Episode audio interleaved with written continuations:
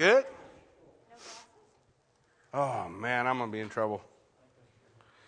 That's all right. I'll figure it out.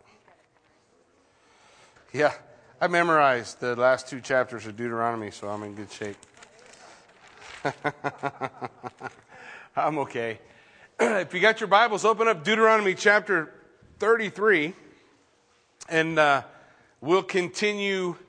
Actually, we'll finish our journey through the book of Deuteronomy tonight, and uh, next week we'll be starting up Joshua. So, uh, exciting things happening. Again, as we wind up, we are actually now to the end, his Moses' last words. And what he's going to share is kind of cool. Um, and, and hopefully it's a concept that, that all of us can kind of lay a hold of. And, and for us to really lay a hold of that concept, let's take a look at chapter 33, and we're just going to back up to verse 52 of chapter 32. It says, Yet you shall see the land before you, though you shall not go there into the land which I am giving to the children of Israel. Over and over again, we see God reminding Moses that you're going to see the land, and he takes him to the top of the mountain where he can look into the promised land. But he said, You can't go. You're not going to go there. A lot of people, in, in my experience in ministry and coming up uh, as a young man out of Bible college and looking for opportunities, there are often times when you're willing to serve and you're willing to do something and you maybe you try a door. You see an open door you walk through you have an opportunity and it just doesn't quite click. It's like this ministry is just not a, a fit for your gifts or your talents and maybe somebody had to come along and say you know i'm sorry this this just not going to work out we, we need to find another opportunity a different opportunity a different place for you to serve or for you to be a part in, in ministry. And when people face that, and most people are going to face it one time or another, when they face it, you can tell where their heart really is with the Lord because you can see what Moses did with that. Remember, Moses spent his whole life trying to lead the children of Israel to the promised land. And because of a failure on his part, God said no. So Moses, in his final words, he could have been bitter, irritated, cranky. He could have complained about that, that kind of judgment and it's too harsh and it's not right. And, and how is it that, that God would withhold this opportunity for me? But that's not what he did. Listen, this is what he did. He goes through and blesses the 12 tribes. Chapter 33, he puts his blessing on the 12 tribes. Chapter 34, he dies. He wasn't, he didn't look for that opportunity to be upset or, or irritated by the situation. What he said was, this door is closed, so I'm going to be a blessing. I'm going to be a blessing to the people. I'm going to be a blessing to the 12 tribes, the same 12 tribes that got him so mad that led him down the problem in the first place. But he had a choice to make. And the choice was when I'm faced with disappointment among God's people, anybody had disappointment among God's people before? You got a choice. The choice is you can get bitter. The choice is you can be cranky. The choice is all these other opportunities, all these other ideas. Or you can say, you know what? I'm going to be a blessing to who I can be a blessing to. And that's what Moses did. Disappointment lied before him, but he made a choice. I, I, had a, a guy come and share with me years ago. He was coming up, he came up through the same Bible college I came through, and he was looking for an opportunity. And we, everybody who came out of Bible college where I went, the, the, the initial opportunity for you out of Bible college was the same. After you graduated Bible college, you were qualified to be a janitor. That's the first job they give. You come out now, you come out thinking, hey, I got a chance to teach. I'm pretty soon the pastor get out the way and just let me have control, let me stand up and show my gifts and talents. And what they really hand you is a toilet brush and some some uh, Comet cleanser, whatever, and you go cleaning toilets. And real quick, you find out somebody's heart. Because if your heart is to be a blessing to the people in any way you can, to bless the body of Christ in whatever way is possible, if you're not interested in your name in lights and you're not interested in all these other things that can be trappings within the ministry, you clean the toilets. I knew a young man who cleaned, did nothing but clean toilets for four years. Today, he's a, a pastor in Arkansas. And he had the most incredible servant's heart I have ever seen on a guy coming out of Bible college. Given the, he had great gifts. He, he was a great guitarist. He could lead worship. He could teach. He had all those gifts, but he was faithful in the little things that God laid before him. And when the Lord opened the door for him, he opened the door wide. He already knew the heart of the man willing to serve. Sometimes we forget that Moses' life, you remember how it started, right? 40 years being raised up and taught the, the best schools Pharaoh had to offer. And before we smirk on that so much, you realize that the paint that the Egyptians used in the pyramids, we can't replicate today. We can't make paint to last 10 years. There's 2,000 years old or longer, 3,000, 4,000, depending on which one you're, you're digging around in. Vibrant paint still. But I don't know, my car dingy after the first year after I buy it. oh, is that what it is? And maybe washing it would help too. But so we see that, that they had this, this great understanding. He was taught all these great things. And then he spent 40 years on the backside of the desert being prepared by God to learn how to be a servant. Now, a lot of people forget what the word minister means. And we like to put that nice sound, servant, on it because servant sounds better than what it means. It's a slave. Minister is a slave, period. And isn't that what Jesus said? The Son of Man came not to be served, but what? To serve. He didn't come, Jesus didn't come to have the best parking place in the parking lot, did he? He didn't come to make sure he was exalted over everyone else. That wasn't his. He came to serve. And then he would look to those, the 12 disciples that would come after him, and he would say in John chapter 13, These things that you've seen me do, what did he do in John chapter 13? You remember? He washed the disciples' feet, all of them. That includes Judas. And then he said to them, What I've done to you, now you go and do likewise. Be a servant. Be a servant.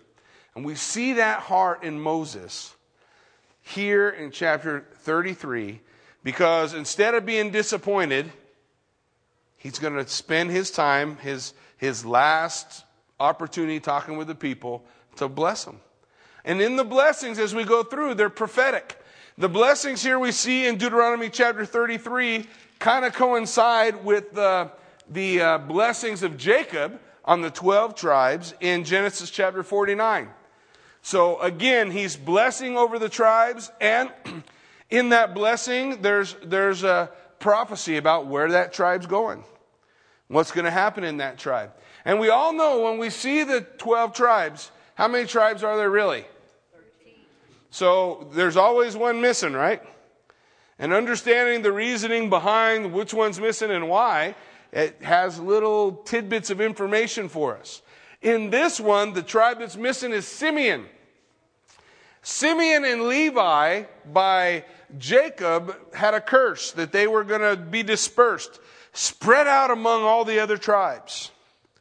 Levi, we see, making a choice in the book of Exodus to stand with God against idolatry. And so Levi is dispersed as priests throughout all the other tribes. Simeon just kind of is always going to be a very small tribe and always going to be dispersed among the other ones. It never rises to the, the, the possibilities that the tribe had because of the, the, the sin, especially between Levi and Simeon. They, they, they like to get into trouble. And they, you remember standing up for their sister, Dinah slaughtered a whole bunch of men in, in a, at a city that was repentant and, and looking for a relationship with the Lord, and they destroyed all the men and were at least the driving force behind that. And so they bore the brunt of that curse. So Simeon, we're not going to see. As we look at chapter 33, it begins Now, this is a blessing with which Moses, the man of God, blessed the children of Israel before his death. For those of you who keep track of such things, that's the first mention of the man of God in the Bible. First time. Now, following the, the uh, biblical laws of interpretation is called hermeneutics. One of the principles of hermeneutics is the law of first mention. That means the way something's used the first time it's used is a key to the defining of what that is throughout Scripture. And that means that Moses being called a man of God, the life of Moses, the, the, the examples we see of Moses becomes a symbol to what a man of God is throughout Scripture. So here, the first time man of God is used is used of Moses. The man of God, he blesses the children of Israel. And he said, The Lord came from Sinai and dawned on them from Seir. He shone forth from Mount Paran, and he came with ten thousands of his saints. Now, he's talking about, he's looking back at the day when God descended on Mount Sinai and brought the law to the children of Israel. Don't lose sight. When the law was brought to the children of Israel, there, it was an incredible thing to behold. It wasn't a guy standing in the darkness saying, okay, here's what God's saying. That's not what it was. You had the smoke and the fire, the pillar and the cloud descend upon this mountain. All around the mountain, almost like a little tornado going around that mountain. And you have lightning and thundering. And then Mount Sinai kind of a, is a, it looks like a giant pulpit almost. And from Mount Sinai comes the voice of God speaking out loud the Ten Commandments to the children of Israel. There was not a wonder if there's a God thing going on. It wasn't the day of PA systems. It wasn't some guy behind a curtain somewhere like in the Wizard of Oz talking in a mic and there's a big head, you know. No, this is God Himself speaking from Mount Sinai to the people. And the people were so blown away, they're like, we can't handle this, Moses. You go talk to him. We're, you know, they were kind of freaking out about the whole deal. So Moses spoke to God face to face.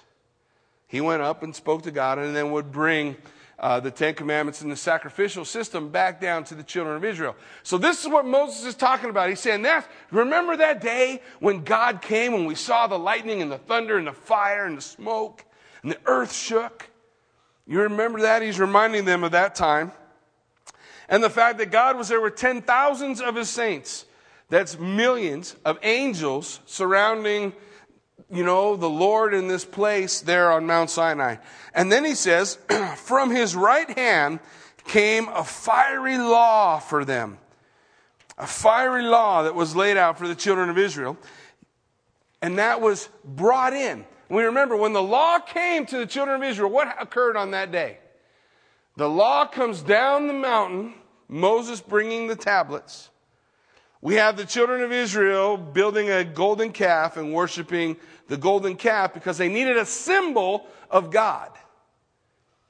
And immediately on the day that the law comes into the land, man broke it. 3,000 people died condemned by the law. Condemned by the law. On the day that the church was born and the Holy Spirit came into the life of the believer, 3,000 people were saved. Same number. Over and over again, Scripture tells us that the law reveals, it shows us our need for a Savior. It reveals my sin. It does not, the law does not have the ability to save me. I can't keep the law based on what the law says. And you guys know it's true. Because you're going to drive out of church and you're going to get going down the road and there'll be a sign that says 25. And yet you're going to do 30. And you're going to say, I can do 30 because they won't give me a ticket for five miles an hour over. Well, guess what you just did? You broke the law. So the law shows that rebelliousness within us. But grace and truth came through Jesus Christ. He brought that life. 3,000 souls died the day the law comes in, 3,000 souls saved when grace is born. But the reason God gave the laws in verse 3 look, yes, He loves the people. All His saints are in your hand. They sit down at your feet. Everyone receives your words. The whole reason God is working through the people is because He loves them. He loves them. And He wants them to have a relationship with Him. And then He goes on to say, not only that, listen, they sit down at your feet. That is a stance of a person who wants to learn from the Master. You remember Mary and Martha, right? Where do we see Mary over and over again with Jesus? Sitting at his feet. He would teach, she was sitting at his feet to learn, to receive. Here, God is saying, listen, his people, they sit down at your feet and everyone receives your word. How do we learn about God? How do we come to understand what God wants? How does our faith grow? Faith comes by hearing the word of God. Studying the word of God equips us to grow, that our faith might grow. Moses commanded a law for us, a heritage of the congregation of Jacob. Now, oftentimes, it's not a hard, fast rule, but oftentimes you can tell a lot about the nation of Israel based on which name God uses when he's talking to them. When God's talking about Israel and he uses the word Jacob, Jacob means deceiver, supplanter, liar, cheater, thief, sinner. So he's saying, here's the instruction, the law, to show Jacob his nature. Because when Jacob's following the Lord, what does he call him? Israel, which means governed by God. Governed by God. Shows the two natures of our natures, right? We have a flesh nature, the Jackie that's all messed up, and we have the spirit nature, the Jackie that wants to walk with the Lord and do the things that are pleasing of Him. Sometimes I walk in my flesh. I'm Jacob. Sometimes I walk in my spirit. I'm Israel. Who am I living my life to obey? Myself or the spirit that's within me? And here, the Lord lays that out a heritage for the congregation of Jacob. And he was king in Jeshurun. Now, Jeshurun is like a pet name from God of Israel. It means my little upright ones. It's like my cute little upright, you know, like when you see your, your, think of a small child walking and you have all those, you know, pretty little pet names for your, for your child when they're small. You, you, you're not calling them the things you call them when they're a teenager. It all changes. It all changes at that point. We have, and so this is what the Lord has this little pet name, my upright people.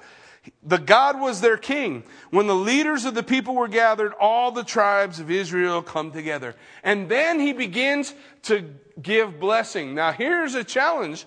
The blessing is not in birth order. The blessing is in order, I believe, in the order of the, the, where they were in the land. The, the inheritance that they had in the land of Israel. So he's going to go by order of the land that they had in Israel as he goes through these names. And he begins with Reuben. Listen, he says, Let Reuben live and not die, nor let his men be few. Now remember Reuben. Reuben's the oldest.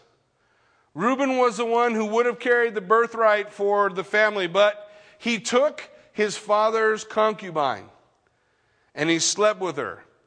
Remember a concubine, we sometimes think of a concubine different than biblical sense. A, a biblical concubine is a wife without any rights. They're married, but she has no inheritance. And that was against the law, God's law, for a son to sleep with one of his father's wives. Kind of weird. But that's what Reuben did. And Jacob said, Reuben, because you did this, you're going to be puny. You're always going to be small. You're never going to have, you're never going to be a mighty tribe. And here, Moses says of Reuben, you know, hundreds and hundreds of years later, he says, Reuben, let Reuben live and not die. He's, it's, it's like a tepid blessing. He's saying, you're not going to excel, but you're not going to disappear either. You're gonna, you're gonna survive. Let, let his men, let not his men be few. Let him have a few. He's always gonna be one of the smallest tribes in Israel based on the choices that are made. Now, the scripture tells us, guys, that the sins of the father follow the son, right? Sins of the father are passed on to the son to the third and fourth generation. When it's talking about that, it's talking about the example that a father lives out before his children is passed down. They have a tendency to go where dad went. If dad was an alcoholic, they go where dad went because they watched dad do this. What we need to get away from is the concept of a generational curse that says God forces that on the third, on the third and fourth generation. Because God declares in Ezekiel, I hate the proverb that says, Your fathers ate sour grapes and the son's teeth fell out. God says, You're responsible for your choices. The tendency is laid out. You guys understand what I'm saying? So the tendency is made. So because of the way I walk, I'm, I'm going to wear a, a, a pathway, if you will, through this field. And my son very likely will walk up to that field and just follow the same path because it's already made. But that son has a choice to follow that path or to follow the Lord. That's why he says the sins of the father, it's a message to the father. Think about what you're doing because your children are following you. The message in Ezekiel is to the children hey, your dad is not responsible for your choices. You're responsible for your choices. So we want to understand that as well. The tendency is laid out, but it's up to the children to, to go ahead and walk. In verse 7, he says, And this he said of Judah. Now, Judah means the praise. Hear, Lord, the voice of Judah. I love that phrase because if you just use the meaning of the word Judah, it says, Hear, Lord, the, the voice of praise. And through Judah comes whom? Yeah, he's kind of an important character in the scripture, right? Through Judah comes Jesus. He's the lion of the tribe of Judah. In Genesis chapter 49, uh, Jacob prophesying over his children says of Judah that the scepter will not depart from Judah until Shiloh come. That means Judah will have the, the ability to govern themselves until Messiah. And there came a time in history where rabbis ran out into the streets and tore their cloaks because Rome had taken away their right to declare capital punishment. They could no longer stone on their own. They had to go to a Roman authority to get the okay to kill someone who was guilty of a capital crime. And they said, The word of God has failed, for the scepter has departed from Judah, and Shiloh's not here. Except if they had just walked over to the temple.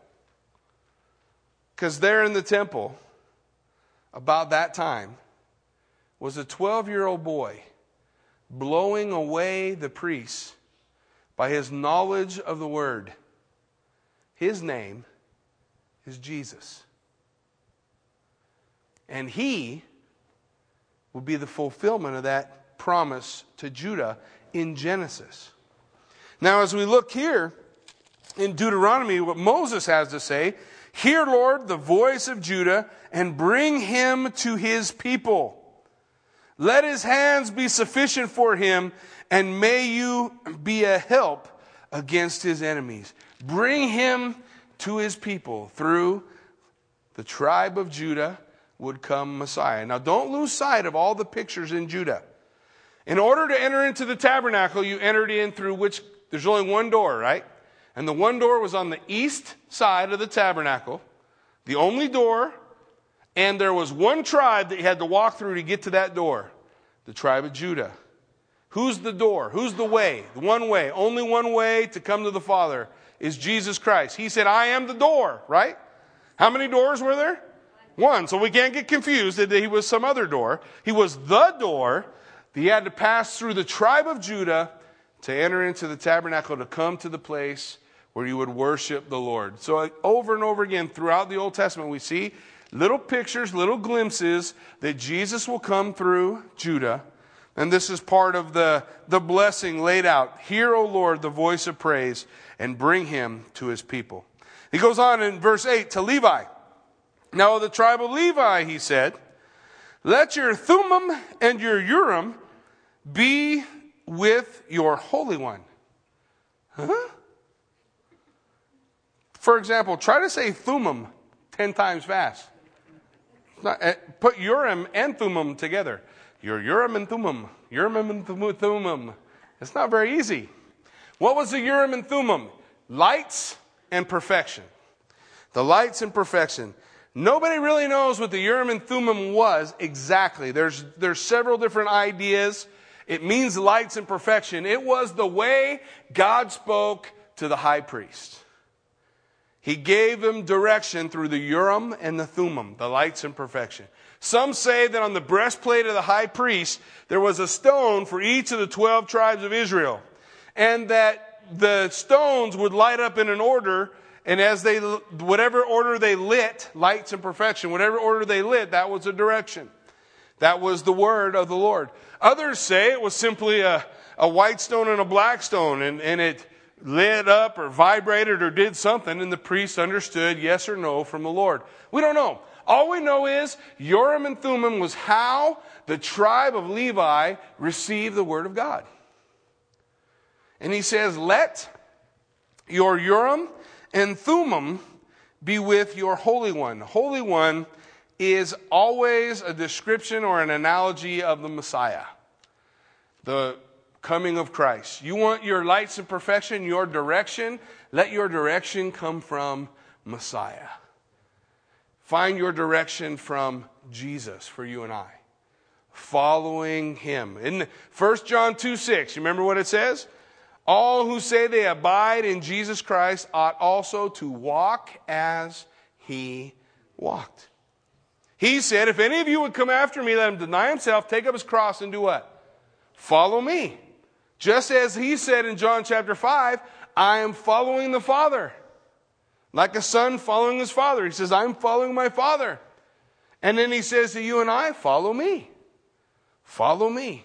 As he would show us the way. So Levi, he says, Whom you tested at Massah, and with whom you contended at the waters of Meribah. That is the waters of contention, the waters of strife. And he's saying, with your Holy One, whom you contended against, who you are. You ever argue with God? When the nation of Israel did, there were times they were angry about this water. The water's bitter. So they threw in a piece of wood the wood symbolizing the cross. You apply the cross to the bitter waters of life and they become sweet, and the people could drink it. So let your direction come from the Holy One, whom you contended against, the guy whom you, you were arguing with in the, in the wilderness, who says of, a, of his father and mother, I have not seen them, nor did he acknowledge his brothers or know his own children for they have observed your word and kept your covenant. So they will teach Jacob your judgments and Israel your law. What did the tribe of Levi get? What was their blessing? What was their inheritance? The Lord was their inheritance. God was their portion.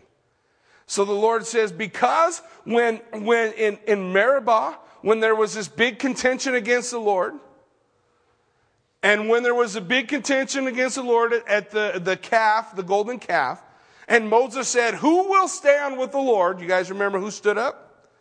Levi. And because Levi stood up, the Lord said, You're going to teach your people. Because you were, you, were, you were more concerned with standing with the Lord than with your fathers and mothers and brothers and all the other friends and family. You were willing to stand and say, I'm on the Lord's side. So God said, I want you to teach. You're going to teach the law. And that was the role of Levi throughout the nations. They shall teach Jacob your judgments and Israel your law. They will put incense before you and a whole, and a whole burnt sacrifice on your altar. Again, the tribe of Levi was responsible with the worship of the Lord God. Bless his substance, Lord, and accept the work of his hands. Strike the loins of those who rise against him, and of those who hate him, that they rise not again. So Moses' blessing on the tribe of Levi. then of Benjamin. Benjamin is the youngest of the twelve. He is the last son born of Rachel. Rachel dies in childbirth. of Benjamin, he said, The beloved of the Lord shall dwell in safety by him, who shelters him all the day long, and he shall dwell between his shoulders. It's a concept of being between the shoulders in a place of strength, in a place where you're sheltered, where everything's going to be okay.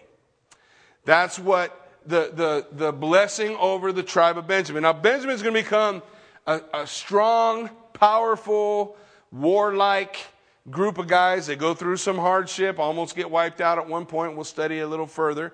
But God has a plan with them. In Jerusalem, the tribe of Benjamin would own the land of a certain mountain. That mountain would be called Mount Moriah. On Mount Moriah, there is a certain rocky formation called Golgotha, the place where the sacrifice will be made. And that is part of the land that Benjamin is going to receive. Here he says, The beloved of the Lord will dwell in safety by him, who shelters him all the day long, and he will dwell between his shoulders. And then he goes on, and of Joseph. Now that's the firstborn of Rachel. And of Joseph, he says, blessed of the Lord in his land. Now in Genesis, Jacob says that Joseph is a fruitful bough. There's lots of fruit that's going to come from Joseph. Here's another thing. If you ever do a study of the life of Joseph, there is more than 100 ways in which Joseph is a type of Christ. So as you do a study of Joseph, take a look at his life because over and over and over again, he's going to show a picture of Christ in his life and the things he goes through. Blessed of the Lord with the precious things of the heaven and with dew and the deep lying beneath, with the precious fruits of the sun, with the precious produce of the months, with the best things of the ancient mountains, with the precious things of the everlasting hills, with the precious things of the earth and its fullness, and the favor of him who dwelt in the bush. What bush are we talking about? The burning bush. Who was it that dwelt in the midst of the burning bush? And the burning bush is lit by the Shekinah or the Shekinah of God. The glory of God overwhelms, and the bush has flames all around it, but it's not consumed. The scripture lays out for us that Jesus is the burning bush, that he is the representation of God. No one has seen God at any time. The only begotten of the Father, he reveals God to us. Those physical manifestations of Almighty God, God the Father, always come back to Jesus Christ. Jesus Christ. So here he says he has the favor of the one that was in the center of the bush, the burning bush. Let the blessing come on the head of Joseph and on the crown of the head of him who was separate from his brothers.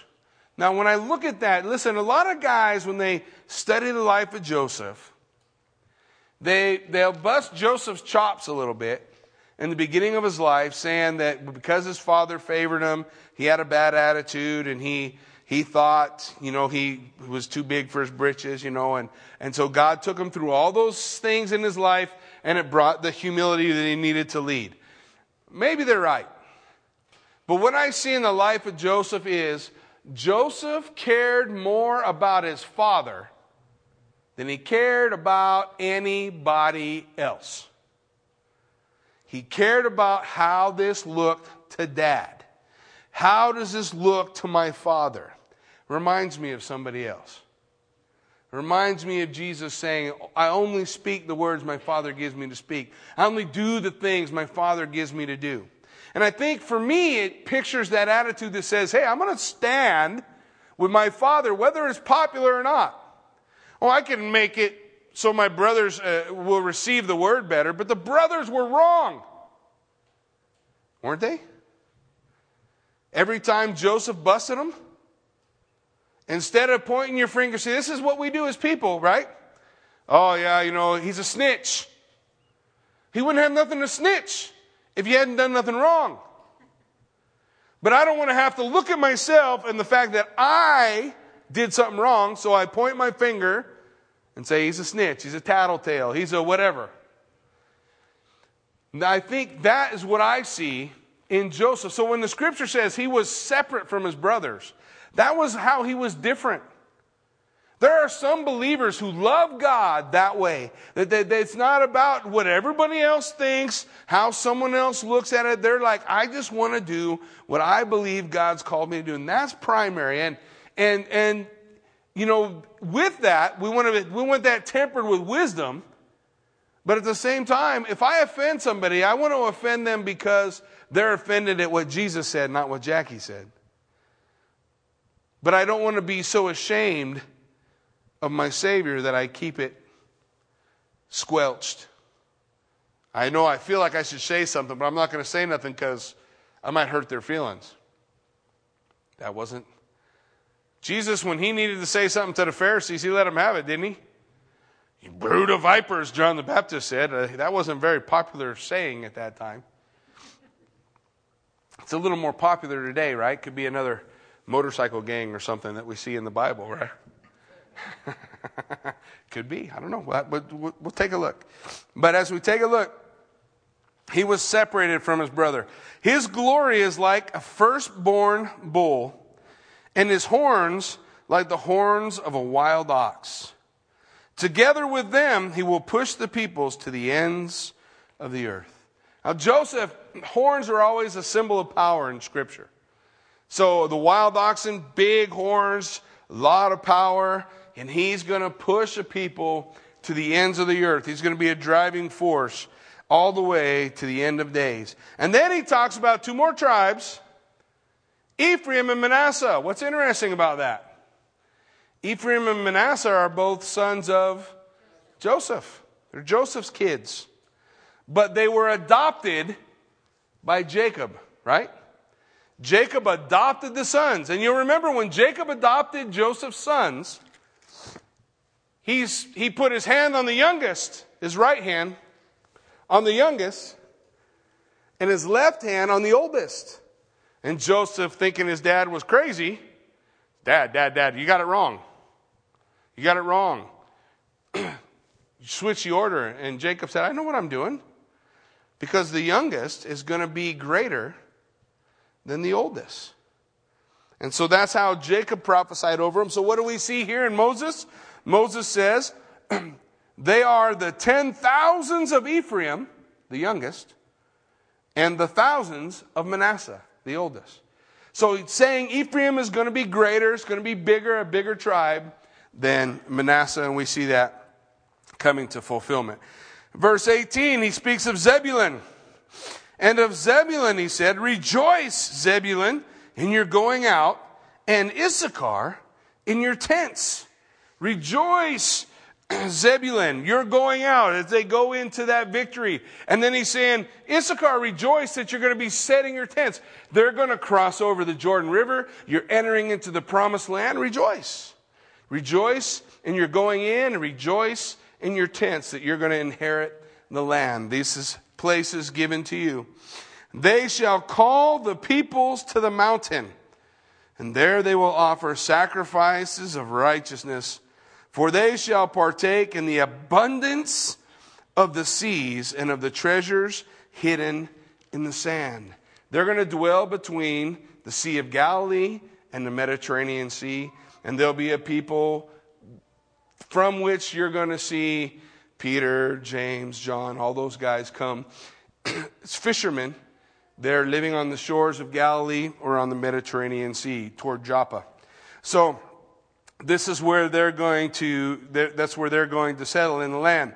And of Gad, he said, Blessed is he who enlarges Gad. He dwells like a lion and tears the arm and the crown of his head. Gad is one of the places when King Saul puts out the call, or when King David says, I need, I need help with the army. Gad always sends this huge number of guys willing to fight, willing to go to, to battle for the Lord. And so the Lord says, You're, you're like the, the lion. You're, you're tearing and, and ripping. You're going to be fierce and warlike. He provided the first part for himself because a lawgiver's portion was reserved there. And he came with the heads of the people. He administered the justice of the Lord and his judgments with Israel. So Gad, he's going to be a big part of the military and the, and the forces that are going to be aligning themselves along with King David and before him King Saul.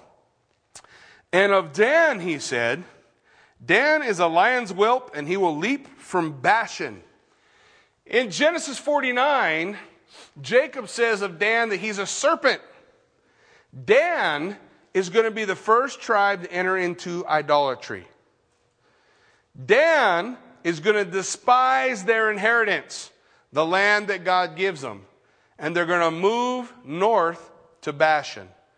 They're going to move from the inheritance that they were given, the, the land that God gave them, they'll reject that land, and they'll move north. And when idolatry enters into the northern part of Israel, it comes through Dan first. When the nation divides into two parts, north and south, the center of worship in the northern will be in Dan, where they will set up two golden calves and worship false gods. So Dan is through the tribe through whom the, that jaunt into idolatry is going to occur and he's going to move north to the farthest. Still today, you go to Israel, Dan's as far north as you can go. And of Naphtali, he said, O Naphtali, satisfied with favor and full of the blessing of the Lord, possess the west and the south. Naphtali is going to be in the area of Capernaum, Bethsaida, and Chorazin. All places where Jesus is going to minister, where he's going to, he's going to actually speak curses to Chorazin and Bethsaida and, uh, and Capernaum ultimately, saying that if what he had done in those places had been done in Sodom and Gomorrah, the people would have repented in sackcloth and ashes. The works that Jesus does in those places. But here, Naphtali, he's going to, he's satisfied. Life's good enough. Everything's good enough. So when Messiah comes and he brings all those signs, they're, they're, they don't go. They don't follow. They don't reach out. Capernaum, Bethsaida, and Chorazin. And of Asher, he said, Asher is most blessed of sons. Let him be favored by his brothers, and let him dip his foot in oil. He's going to have the area of Israel that has more olive trees on it than anywhere else. There'll be abundance of, of olive oil. There'll be abundance of fruitfulness in the land that he has there. So that concept, let him dip his foot in oil. There's so many olive trees, he can't hardly walk without dipping his foot in oil because of all the olives that are going to be in his land. Your sandals shall be iron and bronze, and your days, so shall your strength be. So it's going to be a powerful tribe coming from the tribe of Asher. There is no one like the God of Jeshurun, the God of my little upright one, the God of, of those who would serve the Lord God, who rides the heavens to help you, and in his excellency on the clouds. The eternal God is your refuge, and underneath are the everlasting arms. He will thrust out the enemy from before you and will say, Destroy. So the Lord again is saying, Listen, here's the blessing, or, or Moses laying out to them. As you follow the Lord, he goes before you and he gives you the victory. The same way today. Same way today. How do we want to live our life? How do we want to go forward in our life? Follow the Lord, go where He leads, and He gives a victory. Still, it has nothing to do with us. It has everything to do with following Him, being obedient to Him. Then Israel will dwell in safety, the fountain of Jacob alone, in a land of grain and new wine. His heavens shall also drop the dew. one of the ways Israel is watered. All water is what they call living water. That phrase living water in Israel means water that comes from the heavens or out of the well. It's water from God. That's what living water means. Water that comes in rain, water that springs up in the wells of the ground, or the dew that the Lord brings to water the crops. He's, he's, it's all water, that living water that comes from the Lord. Happy are you, O Israel, who is like you, a people saved by the Lord, who is the shield of your help and the sword of your majesty. Your enemies shall submit to you, and you shall tread down their high places. Everywhere you read that phrase, high places, we're talking about places of idolatry or idol worship. High places sometimes were on top of hills, sometimes were down in valleys, but they were platforms built up, and they got the name high places. They're built up off the ground, and that's where they would participate in the variety of different types of idolatry that the peoples in the land of Canaan were into. So the Lord says, tread all that down, wipe it all out. What do we see actually occurring? They get there, they get tired of the battle, they get tired of the fight, they make peace, they begin to worship just like everybody else.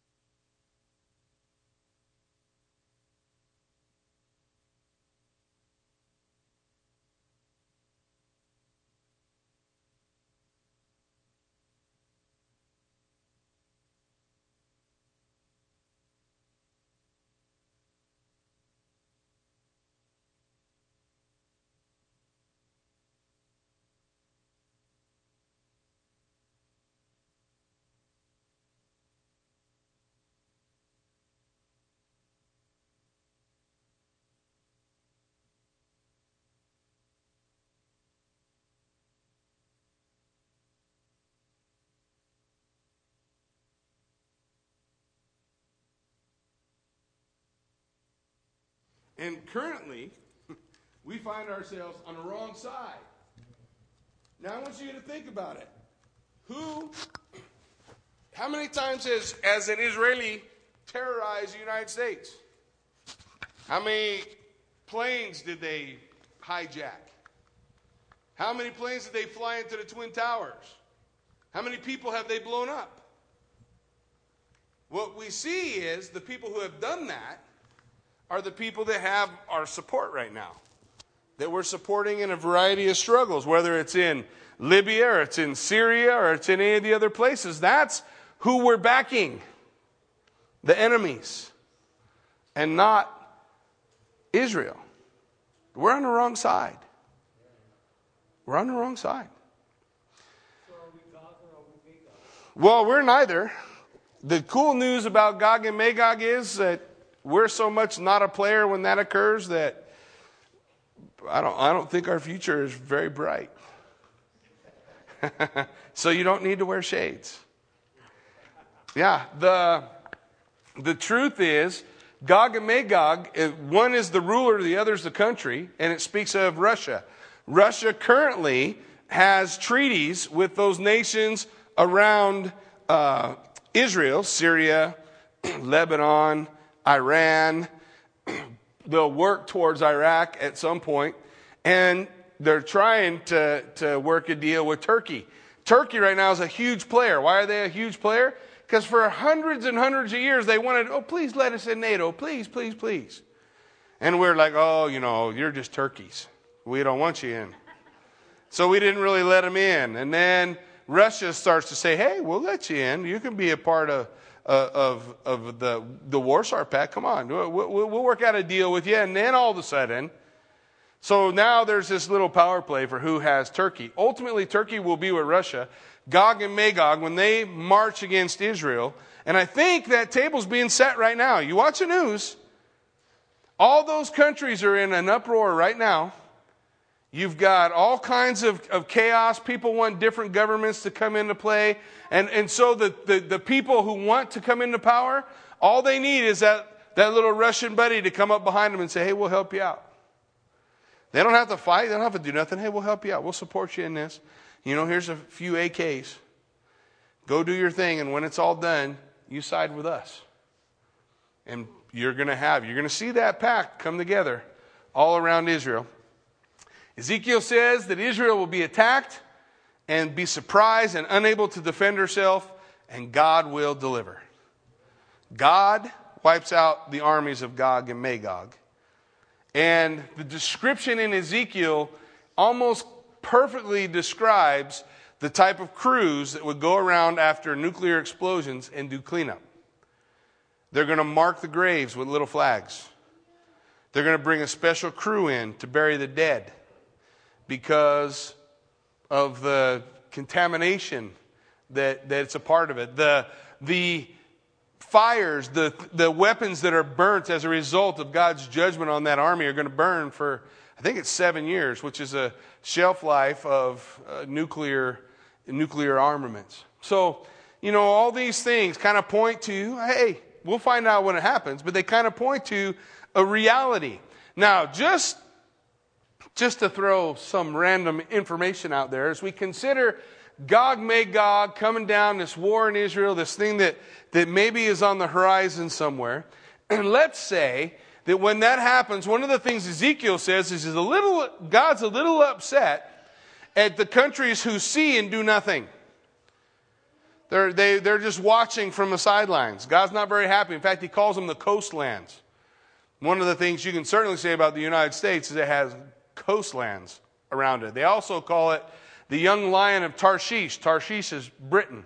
Young lion would be a young country that came from Britain. Uh, could be the United States, possible. It's possible. Can't say dogmatically that that's what it's talking about. Could be. Perhaps part of that judgment is, who knows? When the Middle East starts fighting, who knows who launched what where and what happens. What was to occur? Let's say that in that there's this, this massive attack, this war against Israel. We're, we sit back, we're not doing anything. At the same time, there's an attack on the United States. And that attack that's on the United States, maybe they carry in a, a nuke or they plant a nuke somewhere in the United States and they set this bomb off in the, in the United States somewhere. And at the same time, all that's going on, Jesus Christ calls his church home.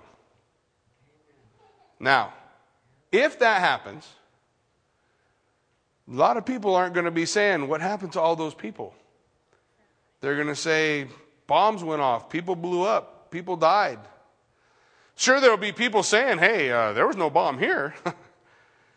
but it, all speculation, total speculation. But it's interesting to think about. Could such a thing be the way all that comes together. The United States is not a player, not a player in end times prophecy. It's not there, not in the way it is today. And I think we can see it declining now. Do we really have that much power in the UN? The UN pretty much does what it wants. Once upon a time, the UN did what we want. It's not that way anymore. It's not that way. So things are changing. Things are changing, getting exciting. We get back in chapter 34, it says, Now, all of Naphtali and the land of Ephraim and Manasseh, all the land of Judah as far as the western sea, the south and the plain of the valley of Jericho to the city of palm trees as far, as far as Zoar. And the Lord said to him, This is a land which I swore to give Abraham, Isaac, and Jacob, saying, I will give it to your descendants. I have caused you to see it with your own eyes, but you will not cross over there. So Moses, the servant of the Lord, died there in the land of Moab according to the word of the Lord. Now, one of the things the scripture lays out is that he was as alive as he had ever been. And at the word of the Lord, he went home to be with the Lord. Moses didn't fade away, didn't get sick, didn't just wither away. God said, Moses, it's time to come home. And Moses went home. Just like that, he was with the Lord. Now, here, beginning at verse 5, we probably have the true beginning of the book of Joshua. Why do I say that? Because Moses is dead. If Moses is dead, he's not writing anymore. And the next guy that comes on the scene is Joshua. Joshua begins to write. So Moses, the servant of the Lord, died there in the land of Moab, according to the word of the Lord. And he buried him in a valley in the land of Moab, opposite Beth Peor, but no one knows his grave to this day. Why is that important? What do you think they would do around the grave of Moses right now? I'll tell you, you know that the cave of Machpelah is still in existence. The cave of Machpelah, there's important people buried there Abraham, Isaac, Jacob, Leah, Sarah, Rebecca, buried in, in these tombs. Not a tomb like it, or maybe this is a tomb. No, the bodies of Abraham, who we read about in the book of Genesis, is in the tomb at the cave of Machpelah, which Herod the Great built a giant structure around. And if you have a bulletproof vest and a bulletproof van, you can go there. Unfortunately, because of the unrest in, in Israel the last several years, I've never had the chance to go. Pastor Gerald, one time, we had a, a, a, a, couple of days before a group came out, and he took a taxi and went and got to go to the Cave of Machpelah. And the Cave of Machpelah is a worship place where people come to worship at the grave of Abraham. It's divided in two half for the Muslims who venerate Abraham because he's the father of Ishmael, and the Jews who come and worship him because he's the father of Isaac. Abraham, Isaac, and Jacob, the father of the children of Israel. So it's divided into two. They still worship there today. God buried Moses. And we also know that Michael and the devil fought over the body, right? Now, what the scripture declares? Michael contended with Satan and ultimately said, The Lord rebuke you. The Lord rebuke you. God took the body of Moses. Why? He still has plans for the body of Moses. Still has plans. Now, in truth, I don't really believe God needs the body of Moses to do what he wants to do with Moses, but, you know, for some reason, God was involved, right? God was involved. Where do we see, next time we see Moses and Elijah, we see Moses and Elijah together at the Mount of Transfiguration appearing before Christ, with Christ, speaking with him, and the disciples see him. And for that reason and a few others, some people believe that there'll be the two witnesses in the book of Revelation that come to Israel. We, we know one's Elijah, and there's some discussion, huh? The law and the prophets? Could be, could be. We'll, we'll, we will hopefully have ringside seats. We'll be able to see. Scripture goes on to tell us in verse uh, 7 Moses was 120 years old when he died. His eyes were not dim, nor his natural vigor diminished. So the Bible says he's not sick. God just said it's time to come home. And he died. He went home to be with the Lord. And the children of Israel wept for Moses in the plains of Moab for 30 days.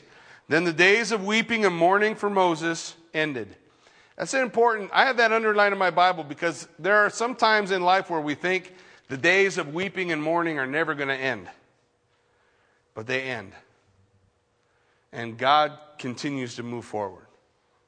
We think, how are we ever going to get through this? Or how can we go beyond this tragedy or that? But God's plans continue to move forward. The days of mourning came, and the days of mourning ended for Moses. Now, Joshua, the son of Nun, was full of the spirit of wisdom, for Moses had laid his hands on him. So the children of Israel heeded him and did as the Lord commanded Moses. But listen here 10, 11, and 12. But since then, there has not arisen in Israel a prophet like Moses who the Lord knew face to face. in all the signs and wonders which the Lord sent him to do in the land of Egypt, before Pharaoh, before all his servants, and in all his land. And by all that mighty power and all that great terror which Moses performed in the sight of all Israel, there was never another prophet like him. Up. As we close, turn with me to Deuteronomy chapter 18 because I do want to remind you of one section of Scripture. As we close up the book, Deuteronomy 18, beginning at verse 15, says, And the Lord your God will raise up for you a prophet like me from your midst, from your brethren. Him you shall hear.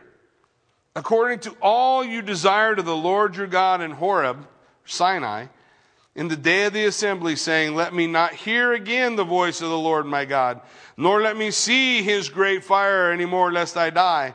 And the Lord said to me, What they have spoken is good.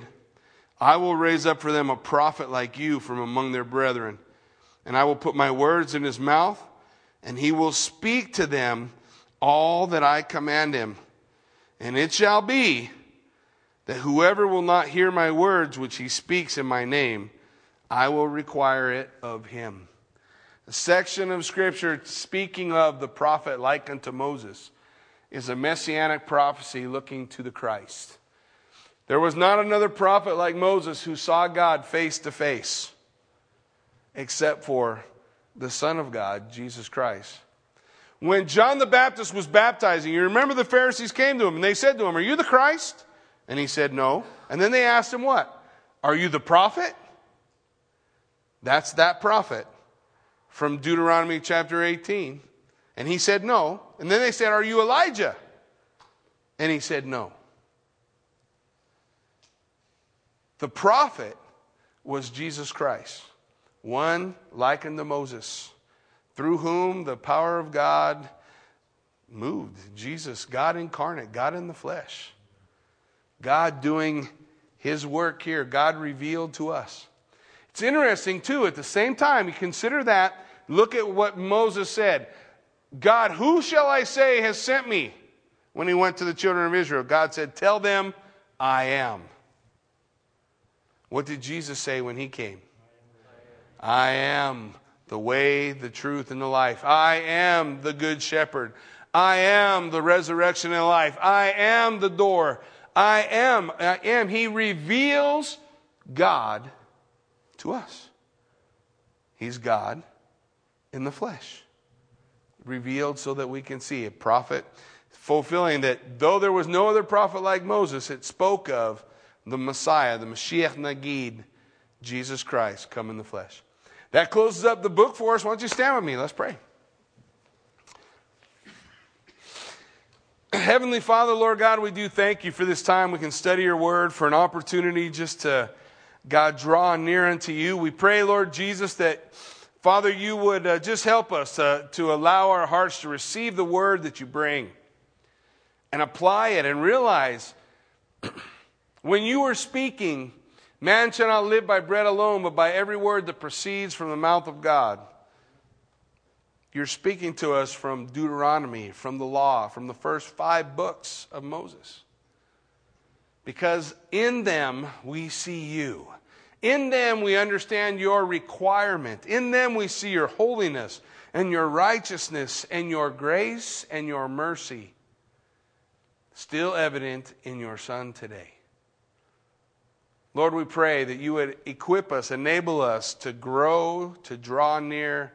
Father, that we might glorify you. We thank you for this opportunity, and we look forward as we study the victories of, of Joshua and the similarities and, and the victories of Joshua and, and the things that we see within the church. So, so dramatic as we look. We look ahead, but Father, we thank you for where we've come from, what we've experienced, what we've learned. Thank you for the eyes to see and the ears to hear. Lord, we ask your blessing on this evening as we give you all the glory and praise. In Jesus' name we pray. Amen.